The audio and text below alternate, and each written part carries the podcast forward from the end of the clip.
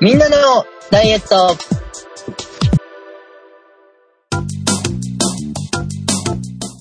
この番組は全身への油の蔓延防止に余念のないはずの皆様にワクチンとして機能したいダイエットバラエティです。お送りするのは私、長井と、半助と、鉄尾一郎です。よろしくお願いします。よろしくお願いします。よろしくお願いします。はず。はず。はず。うん余念がないだろうということを信じておりますっていう感じですね。はい。はず。早くワクチン欲しいです。よろしくお願いします。哲夫さんはいらないですか？で今のは誰に何をお願いしたんワクチンですか、ワクチン、ワクチン、ワクチンを早く欲しいです。油の蔓延防止の？油の蔓延も、えー、COVID-19 用も。やっぱそっちも入ってるんですよね、今のはね。うん、うん、うん。やっぱ早く欲しいですね。なんか、いろいろ、しん、まあ、ワクチン接種できたら安心かって言ったらそうでもないのかもしれないですけど、でもだいぶ気持ち的に違うかなっていう気がします。ので、早く回ってこないかなと期待しております。期待してください。哲夫さん久しぶり、久しぶりでなんかもう完全に人見知りが出てるんですけど、僕。人見知りなの？うん。このオフにして二人で？ど、どうでしたっけ？なんか、こんなんでしたっけ？いや。うん。はい。だって、ただでさえちっちゃいんだから、いいじゃないですか。ちっちゃいっていうのは、ズームで、哲夫さんは、ネタ帳を自分の画面の中で表示してくれていて、哲夫さん自身はちっちゃいワイプの中にいるので、はい。いそんなに恥ずかしがらなくてもいいサイズじゃないっていつも思うんですけど。やこのサイズの問題ではないと思います。気持ちの問題あ、そうなんですか？はい。うんなのでこう、うんズームの画面からすると、えーうんパーソナリティ3人と僕の確認用のうん。マクミニ君のやつで4分割されてて、うん。えー永井先生と半助さんはほぼお顔で4分の1を占領してるんですが、私は4分の1のさらに4分の1ぐらい。しかも時々恥ずかしくなると、8分の1ぐらいじゃないですか？そうそう、たまに消えるんだよね。はい。そう。ということで、とたまにこう、一周空いただけなんですけど、はいすごく久しぶりのような気がしていあ、ます。そうです。あ、前回は、えー先週は私の都合によりお休みいただきましたが、なんかあんまり僕は逆に自分の都合で休んでるくせに、あんまり間が空いた感がなくて、先週やったかのような感じのテンションでおります。はい。おひさ、お久しぶりな感じです？ってですよね。はい。うん。なんかそんな感じがしないんだよな。はい。まあでも、そこはオンにしといてください。なんとなく、その、消えるとやっぱ不安になるんですよね。今までスカイプで顔見ずにやってきてたんですけど、はい。こう、顔を見ながらやるようになってから、こう、横目でしか見てないんですけど、ふって消えるとなんかすごい不安になるので、できて、できたらオンにしといていただけると嬉しいです。ということで、はい。できるだけ今週はそういうに頑張ります。なんか声が、はい。心配になる声でしたんで、ちょっとドキッとしました。えー、今週メールというか、永井先生のところに DM が届いたと。はいそうですね。いただきまして。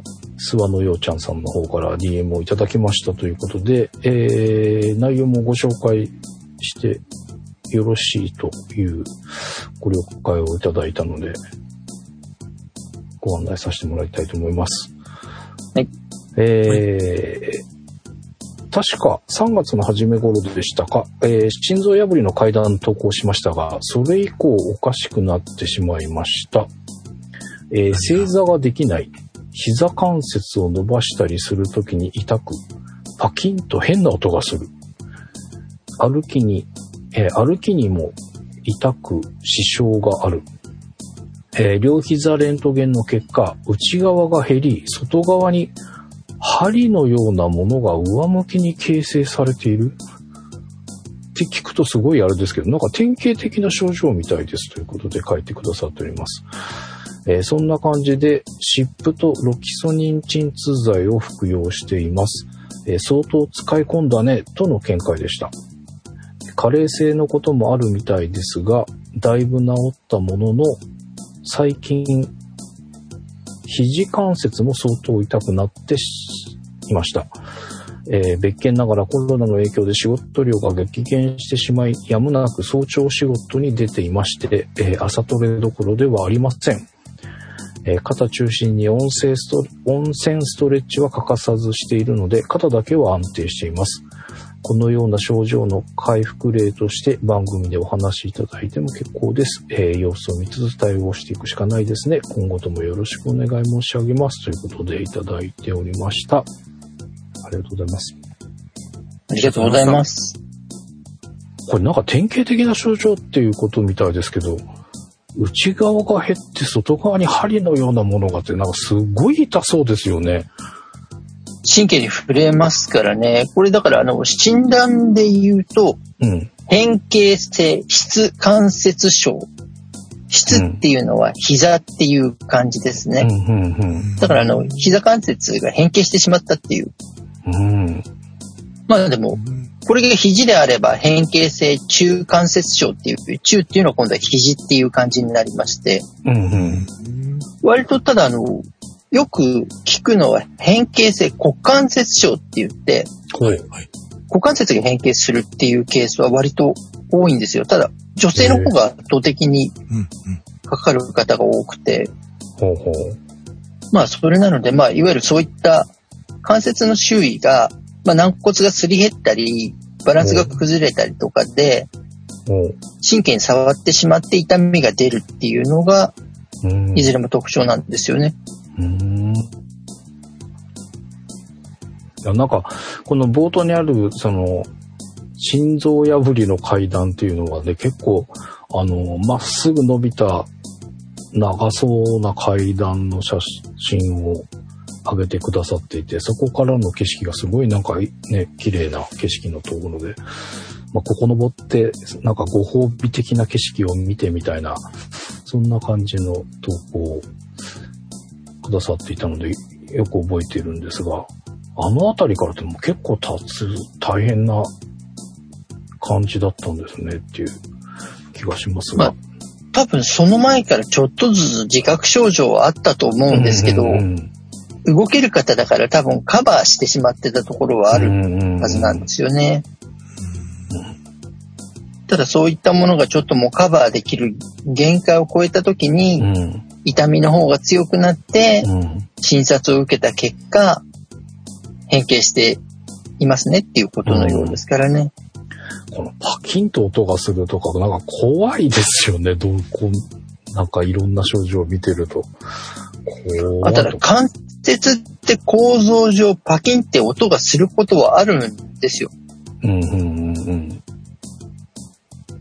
だからまあまあ、それ自体は直接因果関係があるかどうかはちょっとまあ別になるかもしれないんですが、うんうん。ただまあ相当痛いと思います。だそうですよね。大変そうだなと思って。で、結局治療方法がうん。人工関節を入れるとかになるわけです。ああ、そういうことなんですか。元通りにするっていうことであれば。ああ、ああただやっぱり人工関節を入れると周囲の筋力がすごく落ちるし、戻りにくいんですね、かなり。へえ。そしてあの人工関節を入れると動かせる角度っていうものが出てきちゃったりするので、あ、あ元通りじゃないんですか？制やっぱりちょっと動かし方方間違えると外れちゃったりとかするんですよ。ゾワゾワっときた。それ怖いですね。うん、じゃなければもう本当にだから安静っていう形でほ極力使わないっていう話にはなるんですけど、う。ほう。ただ使わないって言っても筋力を衰えていくことになるので、で、衰えるとより神経に触れやすくなるので痛みも出やすかったりするんですよね。ほだから一番良いのは筋肉が柔らかくなりながら、その関節の周囲の筋肉をしっかりつけてあげるっていうことで、神経に触れない隙間を作ってあげるようなほ筋肉のつけ方をしてあげるのが、一番症状の改善として望みやすいところではあるんですよね。う。いや、そんな、なんかプラモデルみたいな調整ができたりするんですか？うーん、ただ多分ご自身で普段やるようなストレッチっていうので、骨格の矯正ができるわけではないので、うんうんうんだからまあ骨格をなるべく痛みが出ない状態に。修正してあげるのに筋肉に引っ張られないようにすることが大切なんですね。うん。うん。だから筋肉を柔らかくしてあげる必要があるんですけど、うん。柔らかくしてあげて骨格に逆らわない状態で関節が位置が取れたら、その状態で筋トレをしてあげて固定してあげるっていう感じになるんですよ。ああ、そういうスステップを踏んでいって、仕上げていかないといけないだ。そうですね。だから、へー闇雲に筋力をつけるだけっていうと、うん今度はやっぱり関節の部分の負荷がすごくて筋トレもできなかったりするんですよね。一番もう本当に膝の多分周囲の軟骨だと思うんですけれども、うん。それが減ってしまったり、あと軟骨がいわゆる剥離して剥がれて、うん突起状になったりとかすることがあるんですよ。いやー怖い怖い怖い。で、それが神経に触れて痛いっていう。だから、剥離骨折とかでも、よく、プロ野球の投手の方とかで、やっぱり肩肘使いすぎて、剥離骨折をしてしまって、それが神経に触れて痛いっていうので、除去手術をする方もいらっしゃったりしますからね。あの、ネズミって言われるやつですか？そうです。ネズミが走るって言われて症状を感じるやつですね。あれが剥離骨折を起こしたのが、はい神経に触れて、感覚が狂うんですよね。はなんすか？ネズミが走る？そう、なんかネズミがちょろちょろっと走った感じらしいんですよ。その剥離骨折で神経に触れてる時が。へえ。で、たくさん肘を使う野球の投手が割とよく症状を起こすんですよね。えあはい。そういうことあと、バッターでデッドボールとかを受けた人が剥離骨折をしてっていうケースもあったかな、確か。それがいわゆる哲夫さんのさっきおっしゃったネズミが走るっていう症状の、まあ、表し方。なんで、ようちゃんさんの場合はそれの膝バージョンということになりますね。うーん。でも本当に多分神経に触れるっていうのはかなりの痛みが伴うので、うん相当痛かったっていうのが、まあ、フィジカルの部分で一つあるのと、うん。まあ、多分こういったことが起きるのって、普段からたくさん動かされてる方。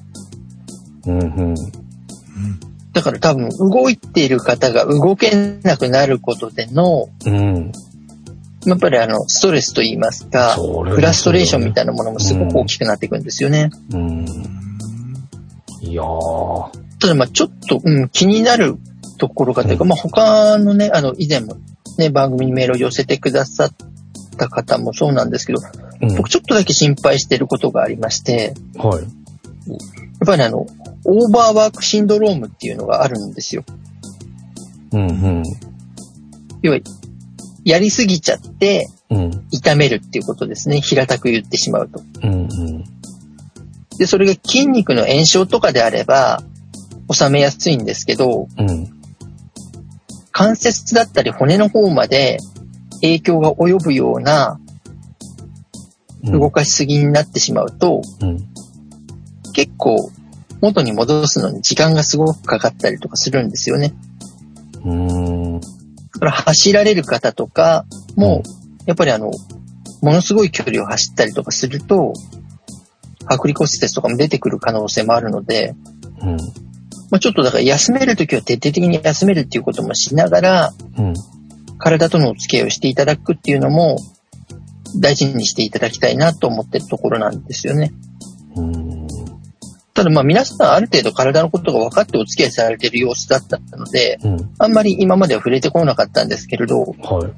やっぱりオーバーワーク症候群というのは、こうやってたくさん動いてる方でも、なかなか対処がしにくいところで、症状が現れたりするので、うん。本当に適度に休むっていうことも実はすごく大事だっていうことうん。なんですよね。これでも、その、なんて言うんでしょう。例えば一週間ずっと動きっぱなしだと、こうな、あの、このような状況になっちゃうけど、例えば、間に2日休みを入れると、まあもちろんその絶対数で減るから先延ばしにはなるんですけど、その休みを入れるっていうことで、だいぶ変わったりするんですか？変わりますね。あの、簡単に言うと、特に影響があるのは関節の軟骨部分なんですよ。うん、うん、いわゆる摩耗したり、すり減ったり、うん。うん。特に背骨とかで言えば潰れていったりもするんですよね。年齢によって。ああ、って聞いたことあります。はい。なので、そういった部分を予防してあげるために、十分、例えば運動をした後にダウンストレッチをしてあげるとか、うん、うん、いうことで柔らかくしといてあげると。そういった部分が防ぎやすくなるの。どうしても年齢が上がっていくと、うん。水分が少なくなるので、おはい。やっぱりだから軟骨とかもパサパサになりやすいんですよ。やばい。これは整形外科の先生とかもよく言われるんですけど、はい。でパサパサになったところで衝撃が加わるので潰れやすくなるっていう。うーん。で、潰れるだけだったらいいんですけど、要はは潰れた部分が突起状になってそれこそ神経に触れたら。痛いっていうお話になっちゃうんですよね。痛そう。うん、で、まあ、あの、もしも、ただ、まあ、年齢によってもある程度潰れつつあるんですけどね、人の体って。うん。ただ、その潰れた時に、周りの筋力でしっかり支えてあげると、割と症状が出にくかったりするんですよね。うん。でよく椎間板ヘルニアの、うん。まあ、一番回復する方法として水の中で動きながら、うん。あとは可能な限り腹筋運動、背筋運動で、胴回りの筋肉を強くしてあげて、うん。神経に触れないように筋肉でコルセットを作るっていう話があるんですけど、ああ。はいはいはいはい。だから、ようちゃんさんのケースで言えば今回それをうん。膝周りの関節でうん。筋肉のコルセットを作ってあげるっていうことが。望ましいというお話なんですね。うん。だから多分相当今はいろいろと今までと状況が違うので、うんうん。多分ご本人的にもすごく大変な時期なんじゃないかなと思うんですが、うんうん。ただそこで本当にあの慌てて、なんでしょう、体をケアしていく順番を間違えると、うんうん。本当にずっと痛いままお付き合いしなくちゃいけなくなるので、うん。なるべくであれば本当にだから、さっき言ったように負担のかからない形にうん。筋肉が柔らかくなるようにしておきながら、うん。バランス取って矯正できて、その状態で筋トレができると、うん。保護して比較的動くことも、まあ割とうん。戻っていきやすいのかなと思ってるんですけどね。うん。まあ、なんか、その順番とかそのやり方とかがやっぱ難しそうですね。その素人考えでやっちゃうと、かえって悪化させちゃうみたいなの、ちょっと怖い話かなという。うん、そう。で、意外と本当に筋肉つければいいっていう感じで、頑張って、うんあの、今まで頑張ってらっしゃった方って、うん。そこからもう一段頑張ろうとされるんですけど、うんうんうんうん。そこの順番を本当に、そう、間違えてしまうと、うん。かえって痛める可能性があるので、うん。そこはちょっとそうですね、注意をしていただいた方が、確実に戻っていくかなと思うので、うん。ょっと順番は分かっておいていただけると、うん。回復しやすいかなと思いますね。はい。まあ、少しでも早くね、症状が良くなることをお祈りしておりますが。まあでもね、後半に書かれてありますけど、コロナの影響でっていうことで、これはもう皆さんね、多くの方が、えー、まあ、状況はいろいろ影響が大きかったり、少なかったりはあると思いますが、まあ、ゼロの方はなかなかいないんじゃないかなっていう。で、朝トレどころではなくなってしまってるっていうのがね、ちょっと早く、えー日常を取り戻していただけるとっていうね、えー感じがしますが、大変な状況であの、こういうね、えー体の方もっていうので、すごく今ストレスがいっぱいな感じなんじゃないかなっていう気がするので、えー、まあお体もお仕事もね、早く回復していただけるように祈っております。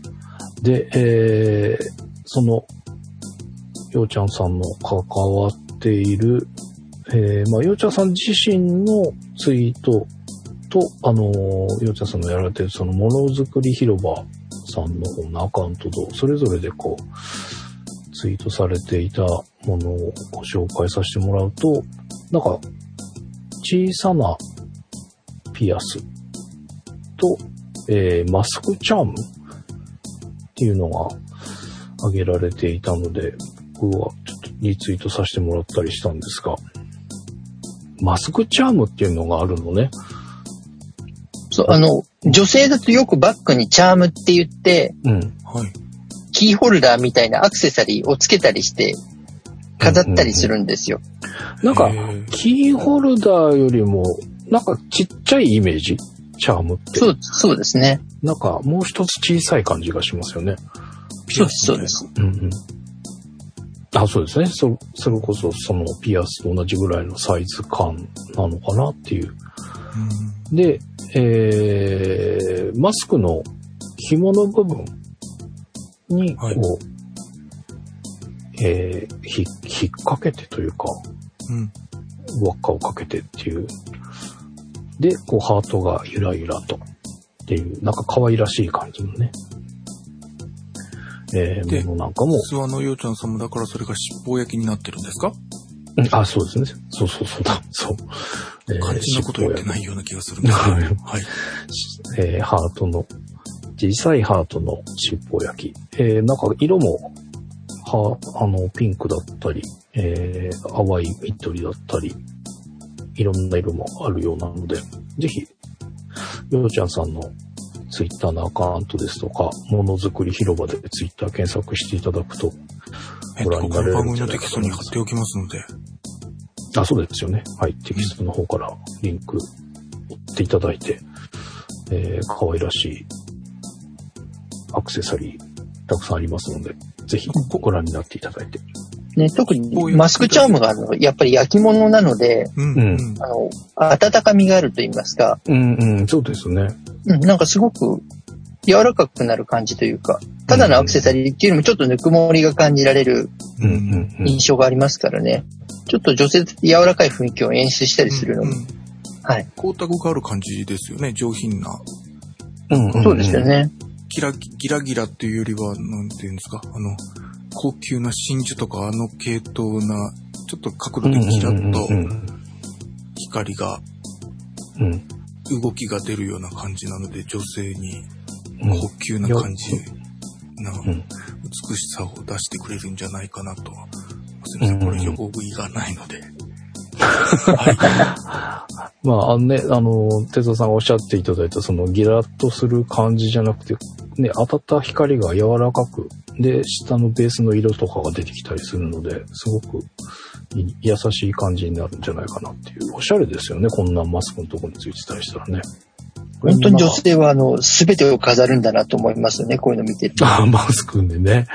うんマスクもそうだし、ほら、うんうんで、多分スマホケースとかにもチャームをつける方とかもいらっしゃる。ああ、うんそっかそっか。マスクに限らずか。これ、なんか、どこにでもつけられそうですもんね。はい。ありとあらゆるものを飾るんだなっていう。うんうんうん。だから本当にマスクまで飾るのかと思って、僕違うかあの、自分の知り合いの人でマスクチャームを毎日違うのをつけてる人を見るので、えー、はいはいはい。ああ、すごいなんか。で、その方はあの、かんざしみたいな感じで、マグネットで、両面で裏表でこう、磁力でくっつけておくみたいなタイプのマスクチャームなんですけど、はいはいはいはい。なんか必殺仕事人みたいな感じでこう、金 の串みたいなのがブラブラブラブラしてるんですねな。るほどね。うん。まあでもこでも、れ。ようちゃんさんのはまたちょっとそれと印象が違って、うん。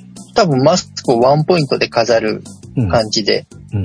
シンプルなマスクもだから、これだと普通の白い、ね、不織布のマスクなんかもうん。可愛く彩れるんだなと思って拝見してましたけど、うんうんそうですね。ぜひ、あの、チェックしてみてください。ね、あのお仕事もお体も早く回復するように、それまで大変だと思いますが、頑張ってください。ありがとうございました。ありがとうございました。ありがとうございました。はい。では、私たちの、2週間空いた私たちの、どうなっているんでしょう。お楽しみにしてくださいとか言っていたような気がしますが、どうなっているのか、始めていきたいと思います。はい、よろしくお願いします。よろしくお願いします。よろしくお願いします。2週間です。2週間分です。満を持してですね。あの、4年がないはずだったんですが、ちょっといろいろとありまして、まあ、運動からいきます。えー、運動が14日間で、ウォーキングが1回、自転車が3回。まあ、これ WC っていうのをハンスケさんがね、ダチョウに書いてくださっているのは、ウォータークローゼットじゃなくて、ウォーキングサイクリングってことなんですね。トイレ、トイレじゃありません。んはいで、えー、ミッション系、プッシュアップ、えー腹筋、背筋、正座反らしが6回。でも今回は全部2セットできたので、12セット。うん。ただ、2週間なんですよね。なんかこれ、おうおうなんか結構やったなって思いながら、いや、ちゃちゃちゃ、2週間やっていうので、ちょっと1週間分ぐらいのしかできてないなっていう感じですが、SER は毎日できましたが、やっぱり、運動系がちょっと少なかったかなっていう印象です。食べ物ですが、今週、やらかしがいくつかありまして、回転寿司に2週間のうちに2回行きました。おおめでとうございます。しかも、昨日、昨日行ってるんですけど、昨日は自転車乗り行くぞって出たはずが、お寿司を食べて帰ってきてしまったと。すいません。はしょられすぎていてよくわからなかったんですけど。いや、昨日ね、仕事ちょっと早く解放されたんで、おこれは久しぶりに自転車、もうすぐ収録もあるしと。で、えー、バームをインして走るような1時間以上走れそうだぞと思いまして、出た時はすごく気合が入っていたんですが、なぜか30分後にはかっぱ寿司におりまして、あ、そう、かっぱ寿司って全国長井さんのそばはありますか？ありますよ。あります？あります？あります。哲夫さんとこは、かっす司。ごいちっちゃくなってるんですけど。ああ、はい。すげえちっちゃくなってるんですさっきの諏訪野陽ちゃんさんのオーバーワーク症候群の話を聞いて、僕はやらなす、やらなさすぎてアンダーワーク症候群だなと思ってちょっと、表示を自粛して復活してもちょっとサイズをちっちゃくしてみました。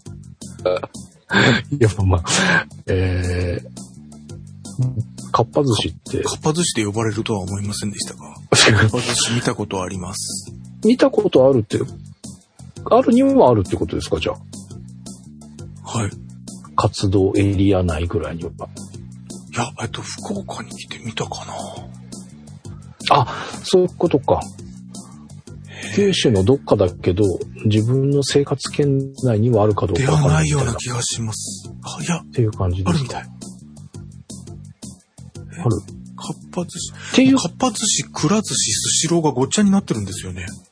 あんまり行かないからかな。あれ、でも、たまに、あ、あれは回転寿司じゃないのか。恐ろしい。たまに上がってたりしますよね。あ、えっと、スーパーのあ、だパったりックで売ってるやつがかなりうまいんですよ。はいはいはいはい。なので、それが多いんじゃないかな。はい。うーんはい。あ、かっぱ寿司。うーん、生活圏ではないな。ない。中継の時に一回食べてるんですよ、かっぱ寿司。哲夫さん一緒だったっけ？うん、あなたのち中継の時の行動全部は知らないみたいなので、うん。哲夫さんは中継のお仕事に参加した時に、かっぱ寿司に行った記憶はありますか？はあ。えっと、一回だけ、大分の帰りかな。もう、この十何年前の大分の帰りに、どっかの回転寿司には寄りましたよね。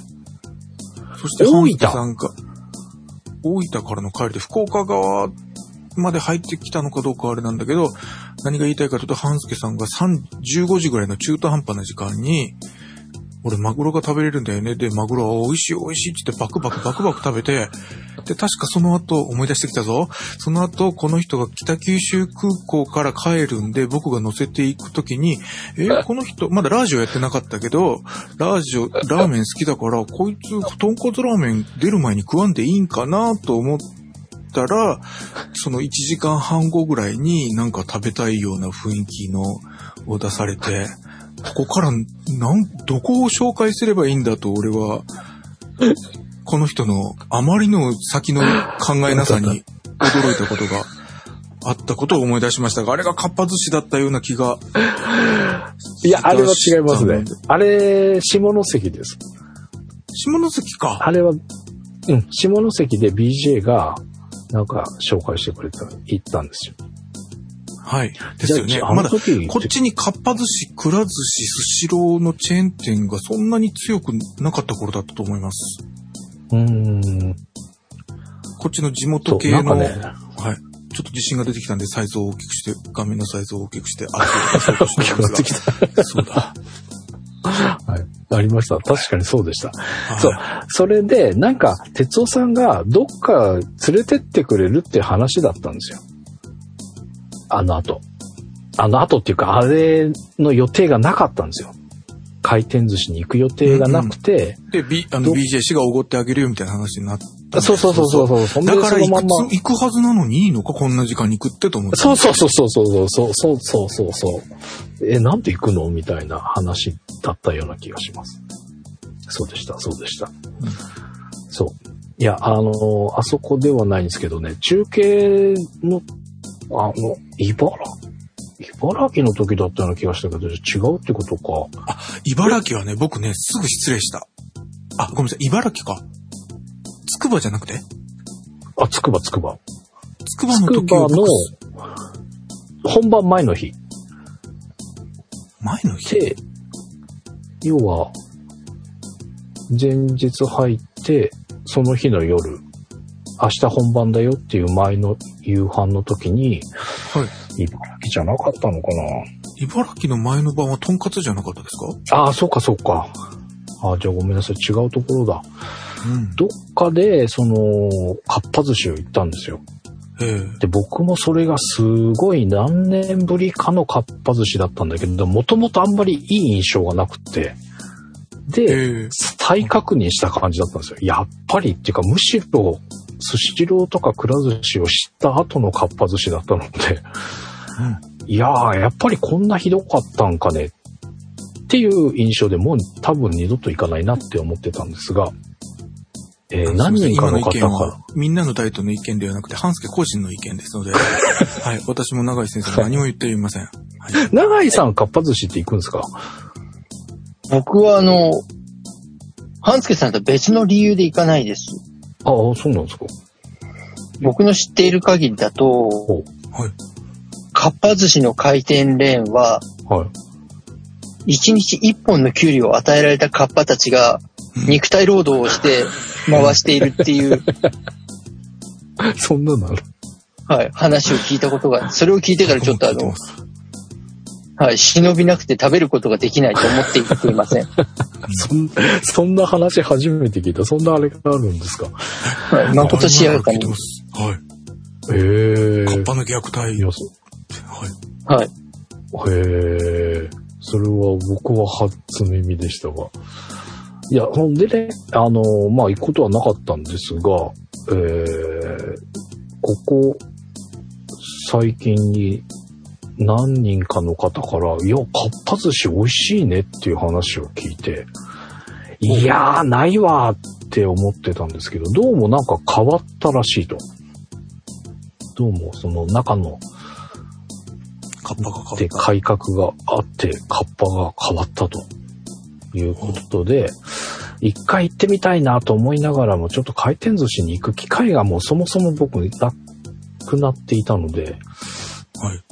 で、た、たまたま、なんか、早く終わって、で、そこのそばの大車両を借りようと思って移動してた時に、ふと思い立ってしまいまして、夕方、入ってしまいました。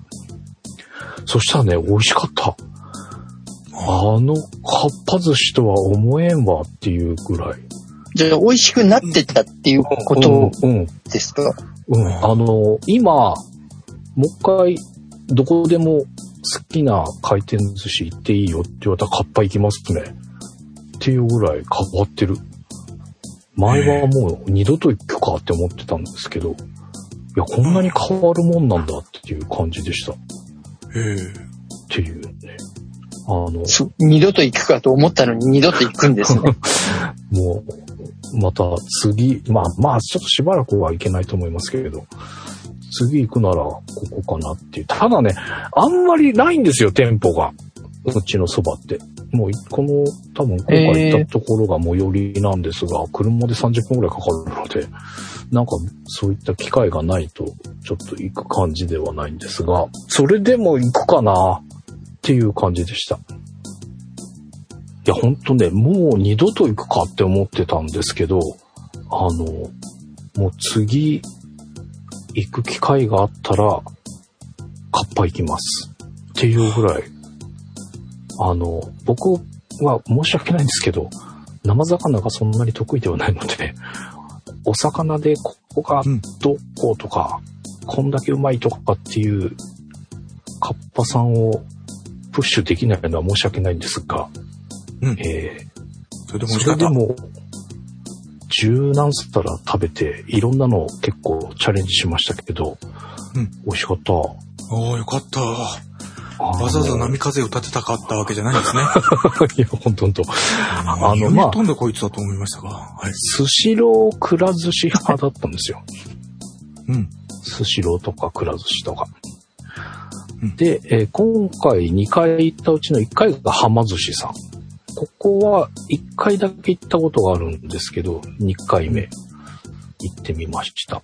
これはこれで、はま寿司さんも美味しいんですけど、ちょっとやっぱり、その二度と行くかって思ってて、違ったのですごく衝撃的だったかっぱ寿司。あの、うちの周りに店舗が、この今回行ったところしかなくて、30分ぐらいかかるんですけど、その間にスシローくら寿司が2店舗ずつぐらいあったりするんですけど、多分次に行く機会があったら、そこら辺を振り切って、かっぱ寿司に行こうかなということで。あの、これまでこう、かっぱ寿司、えー、もうないわって思ってる方いらしたら、一回チャレンジしてみてください。かなり変わってます。ぜひ。今、カッパ推しでございます。はい。カッパのレーン、レーンにカッパが動かしてるかどうかわかんないですけど、今、あれですよねそうだから。そこの待遇改善がされたのかどうかですよね。うんあのね、レーンにね、はま寿司さんもそうだし、このカッパさんもそうなんですけど、レーン流れてないんですね、今の回転寿司って。そのコロナの、あれか。あの、ピュンって飛んでくるパターン。でした。あの、オーダーしたら、その人に頼んだものがう、んうん。あの、ビュンって、まあ、レーンはレーンなんですけど、あの、常時こう流れてるわけじゃなくて、頼んだものだけがビュンってやってくる。っていう感じでした。じゃあカッパも常時、イギリスを引くように回しているわけではなくて、瞬間的な力が働いて届けるスタイルになったかもしれないってことですね。そうです、そうです、そうです。ピュンって飛んできます。なかなか良かったですよ。てか、あの、ちょっと頑張って、またかっぱ寿司行きたいなという、ちょっと、そのために動こうかなって思ったりしております。こんな感じでございます。はい、力強い目標。前回の時にはムーバレックスを習慣にしますという、今ほどは力強くはなかったけど、宣言があったんですが。ムーバレックスだ、ムーバレックス言ってなかったね。ムーバレックスが、え、何回？俺書いたよね。3知らんがな。あ、書いてないか。あれ？ムーバレックスこの M はミッション系の M ですよね。その、そうです、そうトイです。トイレあ、トイレをムー3回、えトイレを1回3回やった下の M は12セットと書いてますが。そうですね。それミッション系。あ、ね俺ムーバレックスのとこ書いてないのか。えっ、と、ムーバレックスが1回、2回、3回。ようやく奥男が終わりました。長かった。いやいや、話をそらさなくても、うんあの、だんだん元気になってきたぞ。あの、スタ、スタジオは完成したんですか？むしろ小汚いままなんですけど。小汚いまんまですけど、完成はもうここで行こうか。あ、じゃあね、もう一個ね、ちょっと計画はあるんですけど、まあ基本この場所で。ただ、あの、前やってたところよりも、動画を見るためのタブレットの位置が低いんですよ。あの、クロックワークをする iPhone もちょっと低い位置にあるので、少し高さを上げようかなっていうちょっと計画があって、物はちょっと取り揃えているんですが、でも今のとこここでやろうかなと思っております。ただ、聞いた俺が悪かった。知らんがなとしか言いようがない。質問した俺が悪かった。すいません。はい。物が揃った割にはでもできなかったですね。2回ぐらいはサボり。あとはもうなんか、うん。手一杯な感じだったかな。でも2回ぐらいはできるなと思って、この後やろうなんて思ってたんだけど、ずるずるとやってる作業をそのままやって、やらなかったっていうのがあったので、ちょっと、もうちょっとしっかりやらないとな、という感じでございます。はい。です。お疲れ様でした。まあまあまあ、ね、大事なのは成果ですからね。う。そうんですね。うん。成果ですね。はい。えー、前回ご紹介した数字が21年4月6日の計測した数値でした。はい。体重が87.1キロでした。はい。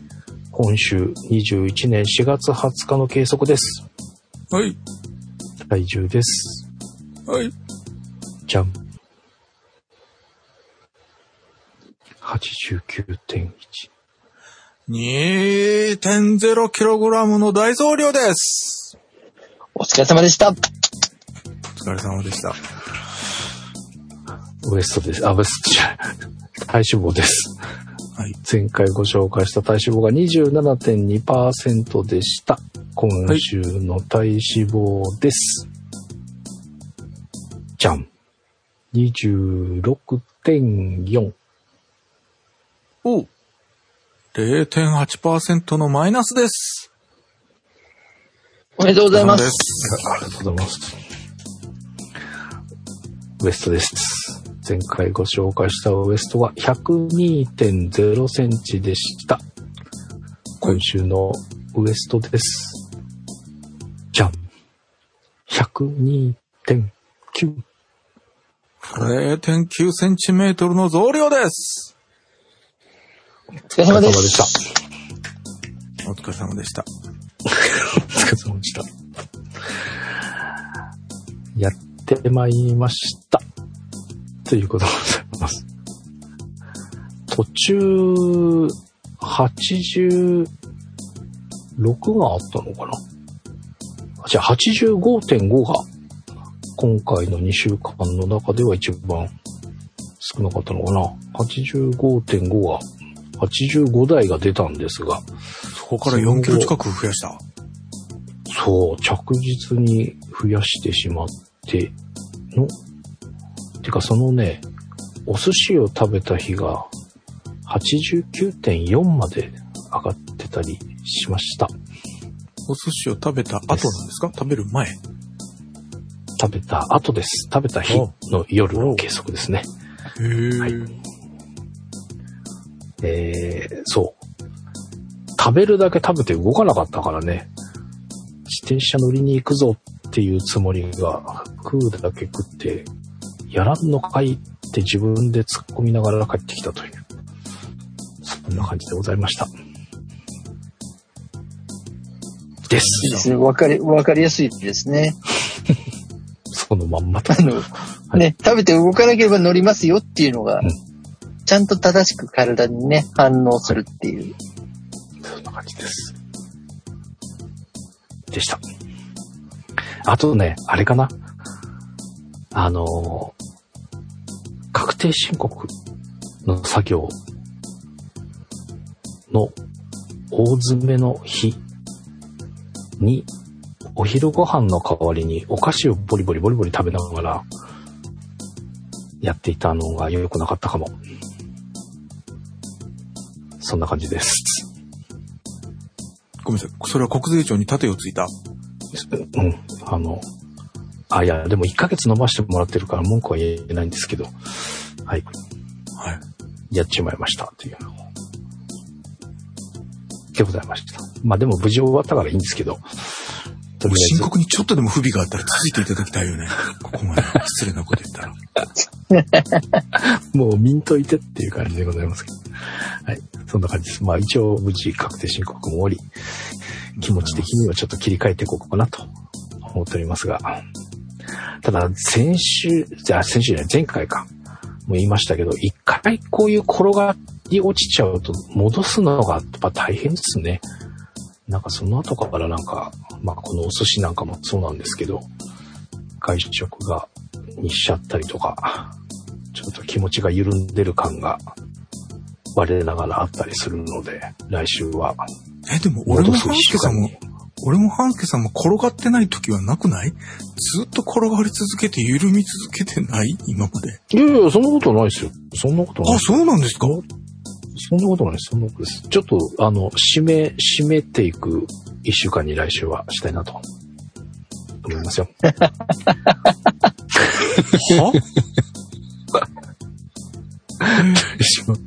気持ちをちょっとね、締めていく一週間にしようかなと。いや、あの、普通でいいですよ。多分あんまり力んでも、なんかあの、途中で、やっぱり一週間維持できなかったみたいな話になりそうだし、ほら、あと、いね、カップ2週間の間で4キロの幅があるわけじゃないですか。はいはい。一時は85キロ台まで入ったのならば。うん。だからまあ、動いてること自体はそんなに悪いことではないですからね。うん。だからまあまあまあまあ、あの、汗を流せればいいんじゃないかと思っているっていうところで。うん、うん、うん。はい。ちょっと、しっかり動いて。まあ、せめて食べた、食べた分が減らせるといいですよね。そうですね。っていうか、やっぱこれ食べちゃうと、それを減らさないといけないから、やっぱ食べる量、減らす量をあんまり気にしなくていいように、イン自体を少し、もう一回見直してセーブしようかなと。やっぱ食べたらそれだけ減らさないといけないわけですからね。それがやっぱり大変とか思いました。来週頑張ります。あのーうん今年に入って、あ、ちょっと前か。200回。い今日の収録が？219回ですけど、はい。はい。200回ぐらいから、あのー結果とかが、私自分の分はグラフとかをつけてたんですけど、うん。あの、なんですか、一周一周にすごく気を増えた、減ったを毎週はパチパチありながらやってたので、今年から何キロとかいう時にとっさに出ないことがあったんですね、数値が。で、まあうん僕はグラフつけてるんですけど、半助さんがつけてないのもあり、代わりにつけてあげるのは嫌だなと思ってて、こうちょっとデータを取るようにしたんです。で、はい項目をつけてまして、例えば何のグッズを紹介したら何週目だ、何、何話の時だっけみたいなのがすぐ出せたいなとああ、はい、思っていはいま。した。で、まあ番組テキストをはい。つけてるだけなんですけど、で、数回前からはい半助さんのイレギュラーのコーナーをつけておりまして、えーっと、前回がラーメン3杯食ったイレギュラーがあるでしょ？その前は、辛吉とラーメン食ったのがあるでしょ？はい。で、その前が、えーっと、ここくらいから気づいたのかな？あの、お俺自分で考えたら一週間も我慢できてないんだなっていうことが分かったとかおっしゃったのが、216回ぐらいであったりしたので、はい。その転がり、転がり続けてないよ、俺は、という発言にちょっとびっくりして目をパチパチしてるんですけど。転がってないとあなたはおっしゃる。てか、転がりって谷底に落ちたことに気づいていないというパターンですか、あなたは。そういうことなのかな？いやいやいや、あのね、なんだろうな。その、先々週ぐらいかな。もうやっぱり、やっぱ我慢してる我慢してるって言ってた頃あったじゃないですか。2、3週ぐらい前ああ、そうね、今日は我慢してる言わなかったね、それは。うん。この人が我慢してると頑張りますと大丈夫は、なんかごめん、頭の中で。こう、じ自動でこう、でマスクをかかってるような感じなんですか？そうですね。いや、ないあのーはい要はコンビニに寄らないように習慣を変えた時は、やっぱり頑張ってたと思うんですよね。で、そこら辺からちょっとやっぱ動き出してたりもしてたりするので、なので、ちょっと今、そこからすると気が抜けてるかなという感じでございます。動いてない割に食べてるみたいなね。そのバランスが良くなさそうだなというのを実感しながらも、まあ、ちょっといろいろあって、まあ今はしょうがない、今はしょうがないと、えー自分を甘やかしてきた結果がこれでございます。なので来週はちょっと締めていこうかなというところで頑張ります。頑張っでいいでしょうか。はい。僕は今回あの、自転車に乗ってかっぱ寿司を食べに行ったってエピソードを聞いたっていう認識になりましたよ。ああ、いや、これ、ごめんなさい。これはね、自転車には乗乗ってもいないんですよ。なので、うんそうそう。自転車を、これ、えっとね、出発地点から言うと自転車を飛び越えてここなんですよ。で、僕が一本道を間違えたんですよね。その自転車、月中する場所。で、あ、そっか。ちょっと走る前に腹ごしらえしてから行こうなんて思って行っちゃったら、そのまま、うわ、お腹いっぱい。もういいか、帰ろうか、みたいな。自転車を横目に見ながら、大チャリステーションを横目に見ながら、そのまま帰ってきてしまいました。っていう、昨日はとっても罪悪感満載な 一日でした。っっていうことで。いろんな意味で道を間違えたってことですね、じゃあ。そうです。道を踏み外した。はい。って感じでございます。はい。お疲れ様でした。お疲れ様でした。こんな感じです。哲夫さんよろしくお願いします。よろしくお願いします。さて、お楽しみの時間です。いや、別に、楽しみ。あそうそうそう。びっくりした。びっくりした。はいまた、哲夫さんのところに入る前に割り込んじゃいますが、トマトをやったんですよ。また今週も、パスタ。そうそうそうそう、はい。よく炒めてっていうお話だったんですけど、そのね、えっと、僕どちらのレシピをご覧になりました？私二人を挙げてましたが。全然レシピは見てないです。あの、あ哲夫さんが説明してた、あの、カット麺をしっかりオリーブオイルで焦がす、はい、はい。そこだけはい。で作ったのが18日です。トマトがいないじゃんっていうぐらいな感じ。全然違うんだなと思って、これ、後で見て思ったのが。ほう、ほう。まず、余計なもんいっぱい入ってます。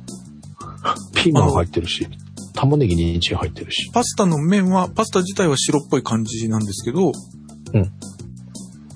ピーマンですよね。ピーマン、ピーマン、玉ねぎ、人参は入ってます。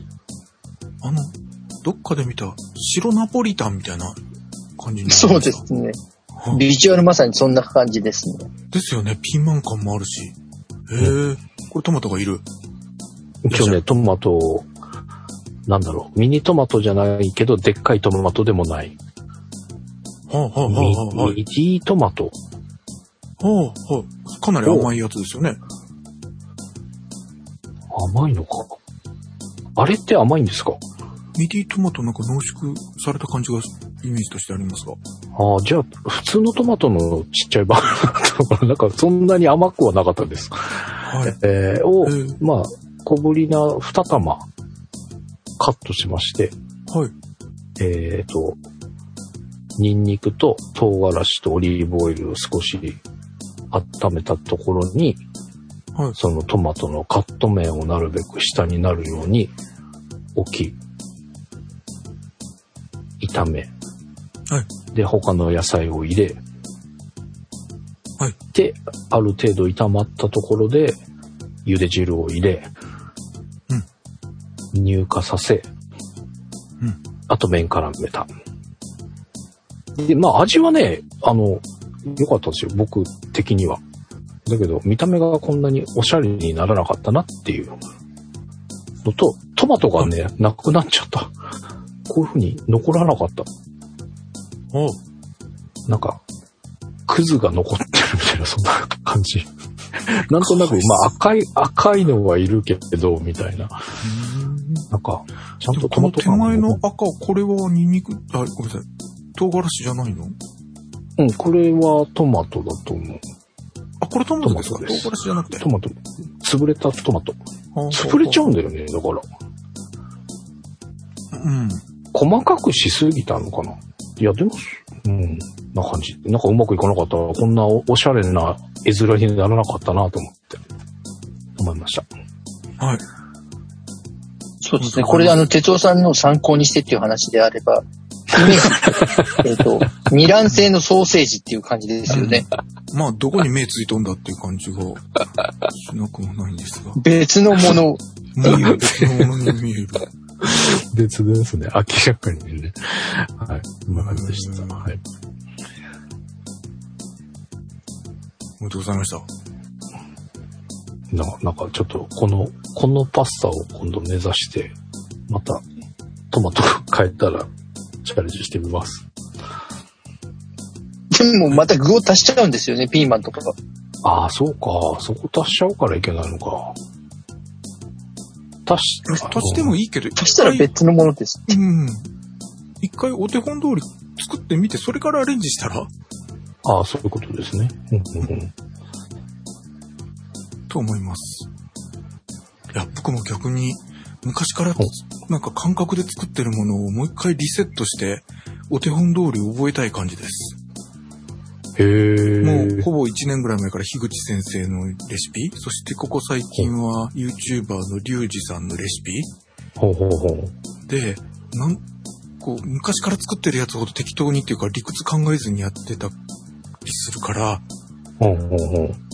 意味考えたら、今い、なんかそこそこうまくてできてるつもりだったんだけど、よく考えたら油っぽいなとか、どっか不満があったみたいなものが、もう一回言われて作り直して測って作ったりしたら、あ、そんなにうちでもここまでいけるんだぐらいになったりしたんですね。それからアレンジするようにしたりしたので、なんですか？あの、僕のイメージはね、えっと、小6ぐらいに YMO を聞いて、英語の歌詞、かっこいいと思ったんだけど、発音適当にもう耳のままでめちゃくちゃ覚えたのね。で、うんうん。中2、中1、中2、中3ぐらいから聞き出したイギリスのニューウェーブバンドとかはきちっと発音調べてやったから、そっちの発音は単語の意味も歌詞も分かってるし、発音もそこそこなんだけど、一番最初に聞いたやつってめちゃくちゃで、あ、久しぶりに見たら、あ、こんな歌詞だったんだみたいなのがあったりするのね。番まさにカタカナ英語で覚えてるみたいな。はいはいきちっと最初はいはそっちをきちっと最初から覚え直したいっていう感覚に近い気がするぐらいなんですが、い。ほう、なるほど。はい。なので、もう一回うんお手本通りきちっと作って、で、もう、だから最初油とかの量もきちっとできるだけ測って今作ってます。へえ、あ、そうなんですね。はい。もちろん作り慣れたらそれは、だいたいこれだけ広がったら油大さじ1よねってわかるけど、初めてのレシピは油からももう一回測るようにしてる。ピ。へえ、はい。なるほど。で、私も半助さんと同じように、やはりフレッシュトマトのパスタが気に入ってしまったので何回も作りました。ねえ、これ美味しそう。はい。4、これがいい3回か4回かな？でも、120円ぐらいのやつで、120円ぐらいのフレッシュトマトを1袋？で、10個ぐらい入ってて、5個5個ぐらいで2回作れるから、お安い感じです。そもそもそこが安。うん。安いですか？安い。トマト高いもん。あ、てか、100あの、さっきの半助さんのミディトマトの話じゃないけど、なんかトマトが細分化されてて、昔でっかいトマトしかなかったのが、そのミニトマトみたいのが出て、そして、なんかフルーツトマトとかミディトマトとか、中ぐらいの大きさの甘いやつが何種類もあるような感じがするんです。うんうん。で、ミニトマトは、それぐらいの値段で手に入ります。へえ。190円出したら、ちょっと高いぐらい。ああ。ああ、安いわ。あ、そうですか。なので、ミニトマトで、まあはい量は全然多いんですけど、はい。1300何ぼとかいうミニトマトありますからね。へえ。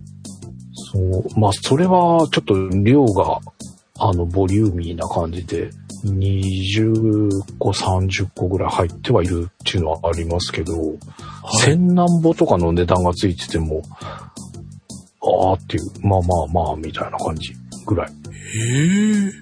で、俺が今回買ったのも、元値で300何ぼだったんじゃないかな。で、それが半額になってたから買ったんですよ。っていうぐ。らいな感じです。あ、そうですか。100何ぼでそんないっぱいなんて、超羨ましいです。トマト好きとしては。はあ。えっと、6個ぐらい使ってるよね。とか12個ぐらい入って150円とかぐらいですよ。へえ、いいっすね。はい。で、これが、あの、パスタちょっと、うちの2軍の、メイン、あの、美味しい時食べるディチェコのやつじゃなくて、ちょっと大量買いしたアマゾンの安い細めのパスタで5分茹でなんですね。うん。何ミリですか？えっと5分茹でだ細い。と、うん、細い。かなり細いです。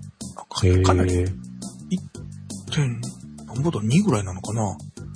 カペリーニまではいかないけどってう感じ。ん、ぐらいの感じですね。へえ、はい。で、これが、えっと、コンロが2口あれば、お湯が、パスタ茹でのお湯が沸き、ん沸騰し終わったら、この早茹で5分の間でできるんですよ。へえ、ニンニクジューとほんほん。焦げ目つくまでいったらもう、トマトを切って入れて、で、ほんおオレガノ、乾燥バジル。で、生バジルがあるときは生バジル入れて、できるからすぐできるのもあって。へえ。はい。もうお湯、ゆ茹でるお湯さえ沸いてれば5分でできる。へですねえ。はい。なのでそれもあって、重宝して何回もやりました。うーん。しそうです。はい。かさらに半助さんの喫茶店で食べましたって言っても、わかんないぐらいの見栄えの良さで、かっありがとうございます。こ、かっこいいです。いや、もう、はん、ここに、ネタ帳にアップするために、本来、昔だったらこんなに自分に手かけなかったんですけど、うん。ねじって盛り付けたりとか、やるようになりましたね。ああ、なるほどね。はい。はいはいはい半助さんのおかはいげで鍛えられました。超おしゃれな感じ。カフェ。カフェ飯みたいねです、色合いもすごい綺麗になってますもんねあありがとう。ございます。うん、うん。赤と緑と白のコントラストが非常に、そして器の黒に余計に映える感じにうん仕上がってますもんね。ありがとうございます。ありがとうございます。同じ写真です。なんでこれを見てしまうとあの、半助さんのは白ナポリタンにしか見えなくなるっていう。うん。全然違うよね。別物だよね。はい、あの、別、二卵性ソーセージ。で、僕が前回リンク貼ってた湯気先生の方のレシピだと、その半助さんのように、食べるときに、うんたあの、トマトがないを防ぐために、うん。え、トマトを2種類分けて、うん。焼き目をつけて焦がして味を出す、そのかし形がなくなるトマトと、うん。何個かだけは最後に直前に混ぜて、うん。見た目とフレッシュ感を出すトマトに分けてあったんですよ。ああ。なるほど。だから、半助さんのやつでも、ちょっと大きさがわかんないけど、全体の3分の1か4分の1の量をそういう形うんでうん。見栄え置いとけばよかったフレッシュ味で置いておけば見栄えが違ったんじゃないですか、うんうんうんうんっていうことですね。はい。うんはい。こんな感じでずっと自炊をパスタも何回もやりました。鶏チリが気になります。はい。あの、エビチリの代わりに鶏にの、あ、そういう鶏チリってことか。はい。へえ。ただチリソースから作るという、これもリュウジさんのレシピで。すげえした。ソースから作るの？はい。簡単でした。ケチャップとかで。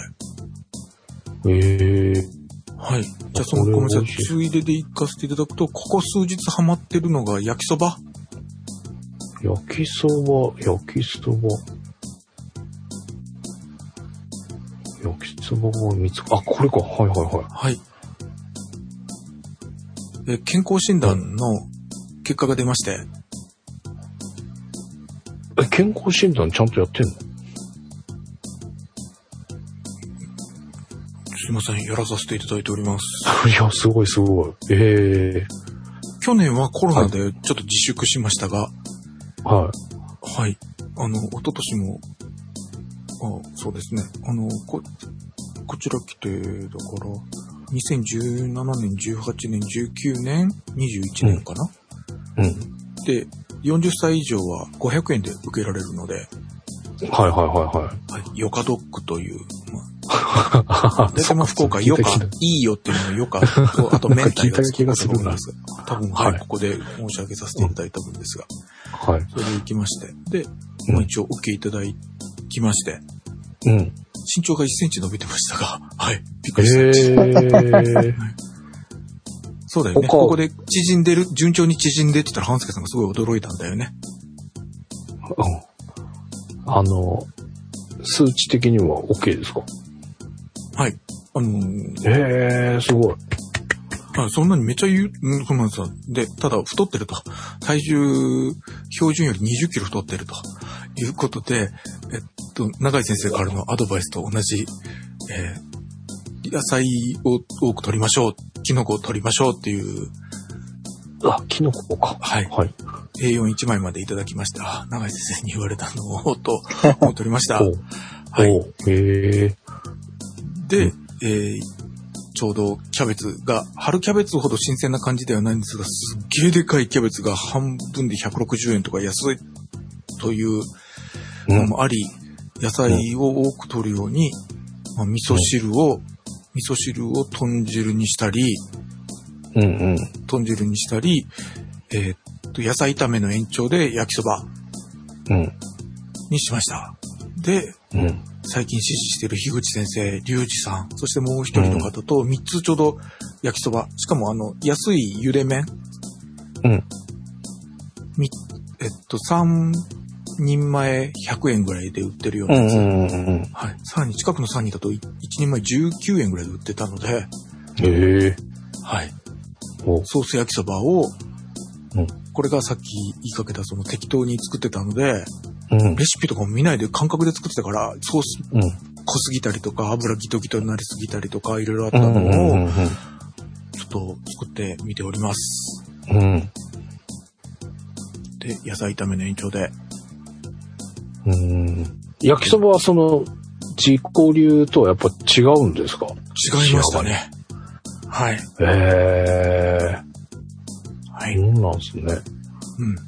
あと3人のうち、お二人が言われてたのが、焼きそばのいい香りがあるじゃないですか、ソース焼きそばの。あれはソースの匂いじゃなくて、醤油の匂いなんだって。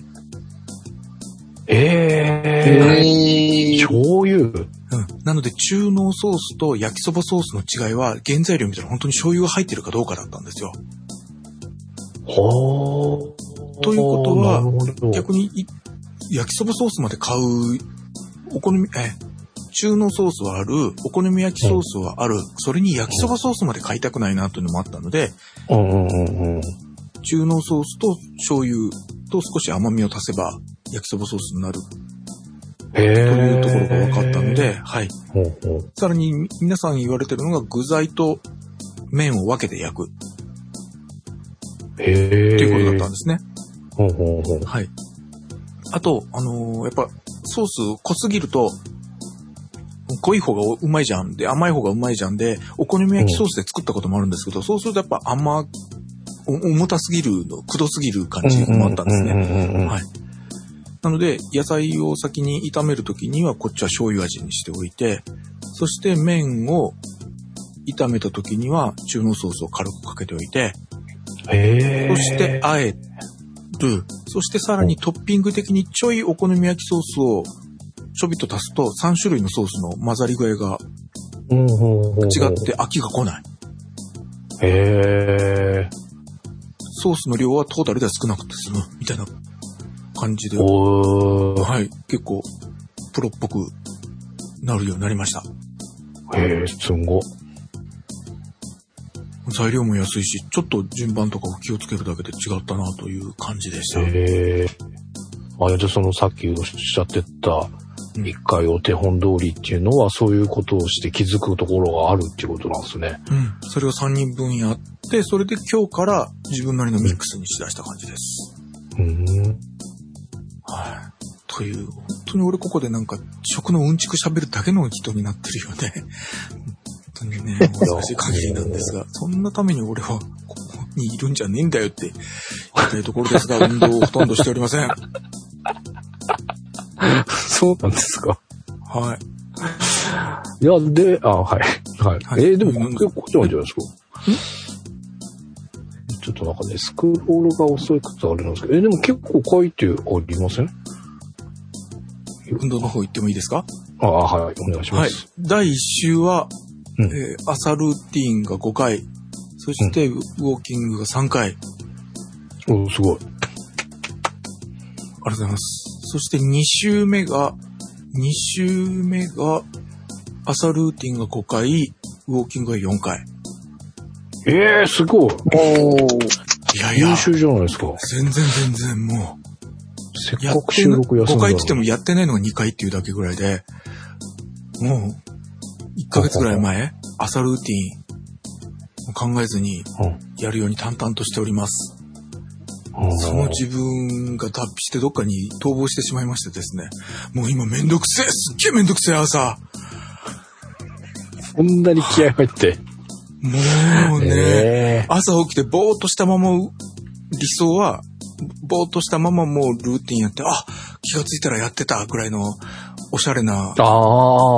俺になれるかなと思ってたんだけど、もう今目覚めた時点でめんどくせえすぐなんか自分が覚えてしまって、ほう。めんどくさいよめんどくさいよ朝ルーティンめんどくさいよってもう目が覚めて布団出る前からめんどくささが分かってしまって、もう、うー正座そ、正座そらしだけやっとけみたいな感じになってる。そして昨日と今日は生活のリズムが狂ったのもあり、朝、正座そらしすらやってないという誤解です。あはははは。うーん。そこなんでなんでしょうね。だってもうなんか、スポッとハマったような、バッチリだったじゃないですか。まあ私は秋が激しいです、ね。はい。同じことが続けられない。そこに関してはそんなもんだろうとは思っておりますが。いや、その、なんか、きっかけがあったとかではないんですか？あの、いや、僕、今回、できなかったのって、なんとなくあるんですよ。その、ちょっとお日常の中ではい。違ったことと、まあ、さっきあった確定申告の反徹夜みたいな状態が珍しくあったりとか、はい。で、いくつかちょっとその原因っぽいのはあるんですね。はい。哲夫さんのその、前回の時も言われてましたよね。外れた原因がありましたって。はい。哲夫さんの時って、その、なんかあるんですか？ないんですか？これっていうのはないんですか？俺の体が俺に騙されなくなったってこと？ああ。何かこれっていうあれが特別あるわけではないってことですか？もなうんとなく。朝、朝目覚めて朝ルーティンをするぞっていうことを思い出す前にめんどくさいぞが来るようになったっていうことくらいじゃないですか。はい。へえ。そうか。うん、うん。こんな感じです。うんはい。よろしいでしょうか。はい。はい。じゃあ、計測結果です。はい。前回、計測した体重が 84.6kg でした。はい。今週は、じゃん !84.2。おうそう。0.4キロの減量です。おめでとうございまありがす。とうござい誤ます。差でもイェイ体脂肪率です。前回ご紹介したのが28.6%でした。今週は、じゃん !28.8! 0.2%の残量です。嬉しそう。お疲れ様です。お疲れ様で誤す。差でも、まあ、ほぼほぼトントンですからね。はいははい。ウエストです。前回ご紹介したのが89.3センチメートルでした。はい。今週は、じゃん。90、笑うのが早い。91.6。2.3センチの増量で。お疲れ様です。お疲れ様でやっす。ときましたね。やっときましたね。来ました、半助さんの妨害策と、あと、原先生がもう増えてもいいという言葉に体が甘いきってしまいました。そうよね。もうすぐ、もうそろそろ増える頃よね、と。でも逆に言うと、このステップがあって次っていうのがね、嫌そうに言わなくていいじゃないですか。いや、怖いなと思って。もう一回収録が止まると怖いな。ああ、残念なお知らせです。え？次週、もう一回、収録がお休みになります。ええすいません。ということで、楽しみですね。ー、ほんと楽しそうですね。僕はちょっと2週間締めていこうかなと、ちょっと気合が入りますが、この上がった週の2週間空くわけですからね、怖いよね。楽しそうですね。すごい、ものすごい暗示をかける感じで話をするんですね。怖いです、怖いです。いや、でも、これがすごかったって。これがすごすぎ。1、2、3、4、5、6週ですよ。まあ、もう上がってもいいでしょう。いやいや、そんな。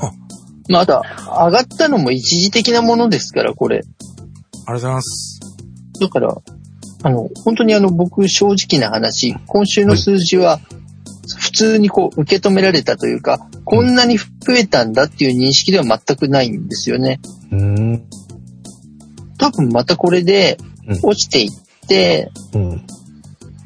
ちょっと増えて、落ちて、みたいなのを繰り返しながら、落ちた幅の方が大きくて、結果的に再生をしてるっていう感じになっていくと思うので、おーこのくらいのことがあるのは今までの、半助さんがすっごいつまらなそうな。はい、ちょっとなんか、納得いかない感がすごく強かったですけどい、やいやいや、まあね、前この回。ぐらいの戻りは、今までの落ち幅を考えたら、そうですよね。むしろ少ないぐらいですからね。そうですよね。ここからしたら、こんだけ上がったって全然ですもんね。いや、そうです、そうです。だから、まあ、このくらいなんだっていうのが、今回の感想っていう感じですね。で、あの、ほら、哲夫さんの数字っていうのは体型に関しても大きく動かれるじゃないですか。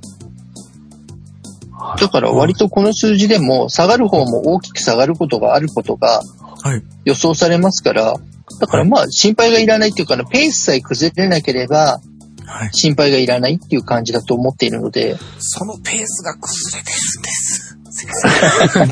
で、めんどくさがっちゃってるからね。うん俺の体が覚えちゃったんですよ。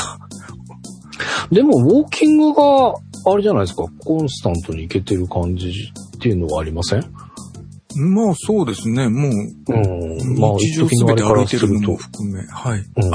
あとそうそう、長井先生。えっと、はい1ヶ月ぶりに母親に会いまして、顔が痩せたと言われました。おー、おめでとうございます。それはすごい。一月で変わったってのは結構じゃないですか。でも、僕もちょっと今日の収録で思ったんですよ。ただ、哲夫さんを拝見できるコマがだんだんだんだんちっちゃくなっちゃったんで、と、ただ、顎下が。落ちたんじゃないかなって、あ、本やっぱり当だ。落ちてますよね。思ってたんですよ、実は。ああ。何それ？なんか、後で自慢するために最初小さくしてたの？いや、ここ、すごい。顎下シャープになってますよね。うんなってるなってる。あ、ずいぶん変わってるじゃないですか。ずーっとこのポップガードがここのとこの定番になっちゃってたから、いや、じいつから変わってたんだろう？あ、すごいすごいすごいすごい。いや、でも今日の収録の最初の時点で、あれと思ってたんですよ。ええさすが、見るとこが。俺、そう、ちょっとスッキリされてるかなと思っていたので。そこ、ちっちゃいっていうだけ気にしてた。いや、ほんと違う違う違いますよ。そら言われるわ。確かに。えだから多分ここで出ている数字よりも体型全体の変化っていうのはー、はい結構大きいんじゃないかと思いますね。特にほらやっぱり肉親の方って良くも悪くもシビアじゃないですか。はい。評価というのは。だからそこで変化をしたってちゃんと認めてもらえるぐらい変わってるっていうのは、かなり変化率が高いっていうことですからね。いやいい感じ。なんかすげえ悔しいな。ありがとうございます。随分やっぱ印象だからが違いますよね。そうですね。顔立ちがかなり変わりますもんね。雰囲気が。長井先生が褒めてくれるのを邪魔するんじゃない。ああ、かぶせて、ちょっと。でも本当にあの、顎と首のところって意外と年齢が出るんですよ。うんうんうんやっぱりそこが太い、と、年上な感じの印象を与えやすいので、顎下と首が細くなっていくと、はいやっぱりいわゆる、本当に年齢以上に若く見えるっていうのはありますよね。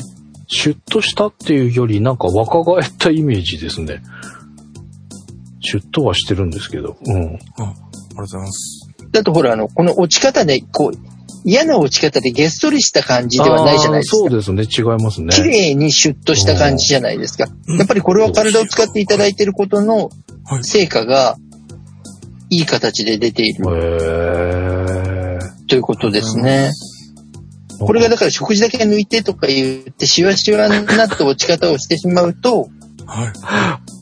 落ちだけであんまり羨ましくないみたいな感じになるわけです。うんでも食べだってこうてるから大、丈夫です。それはないよね、これ見たらね。焼きそばパスタ、焼きそばパスタみたいな状態で食べてます。超楽しんでる感が。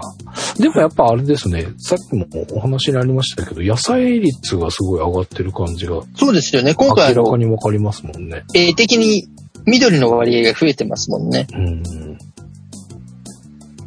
だからやっぱりそのあたりも。も体重が維持できたのは、はい影響を及ぼしているはずですからね。うん。はいうん野菜多く取ります。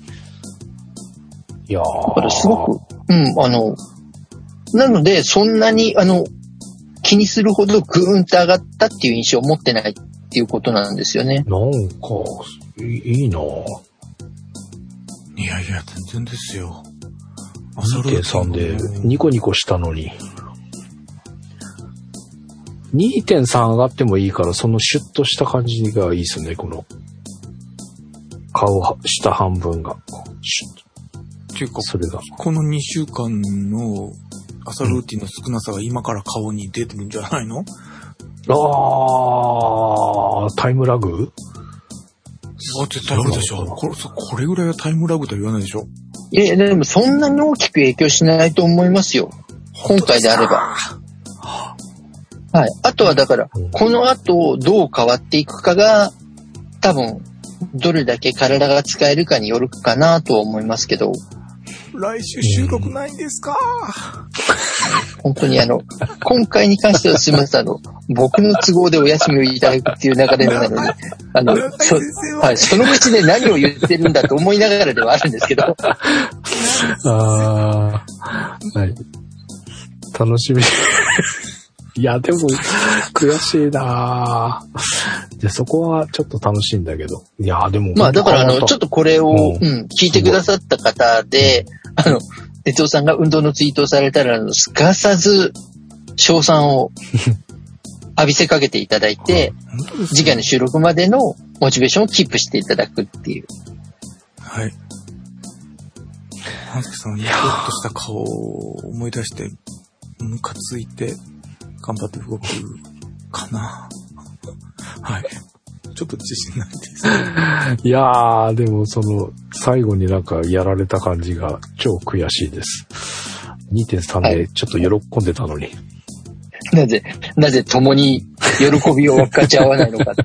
なぜあの蹴落とそうとするのかっていうのは、なんか若ちょっと、干疑問は残りますよちょ。っとこう、差を分けられた感じがしました。びっくりでした。まあでもそのぐらいはっきり変化してますよね。うん。うんうんわかるわかる。わかる。ありがとうございます。そのためにポップガードで隠していたのかっていうぐらい、ちょっと悔しいです。僕もちょっとしばらく隠しておこうかな。別にあの、隠すことが減ることではないですからね。隠しても減らなきゃね。変わってないやんっていう話になりそうだけど。むしろ隠してると緩むから増えますよ。ああ、そうか。それは聞いたことあります。だから、半助さん包み隠さず行きましょうはい。まあ、そんなにきっちり隠せないので、多分、大丈夫です。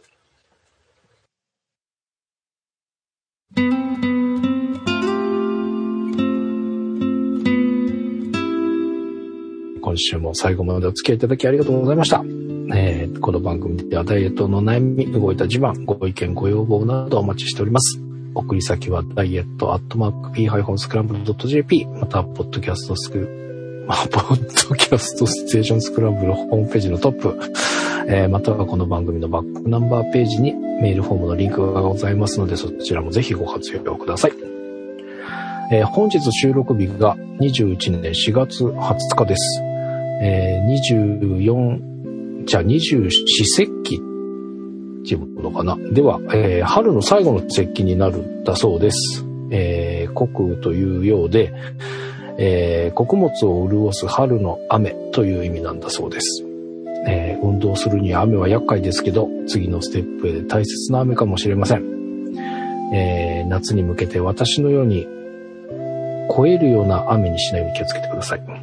ということでお届けしました。みんなのダイエット219回、お相手は半助と。鉄尾一郎と、う。長井でした。ではまた次回、ありがとうございました。ありがとうございました。再来週。あ、再来週。そうなんです。ありがとうございました。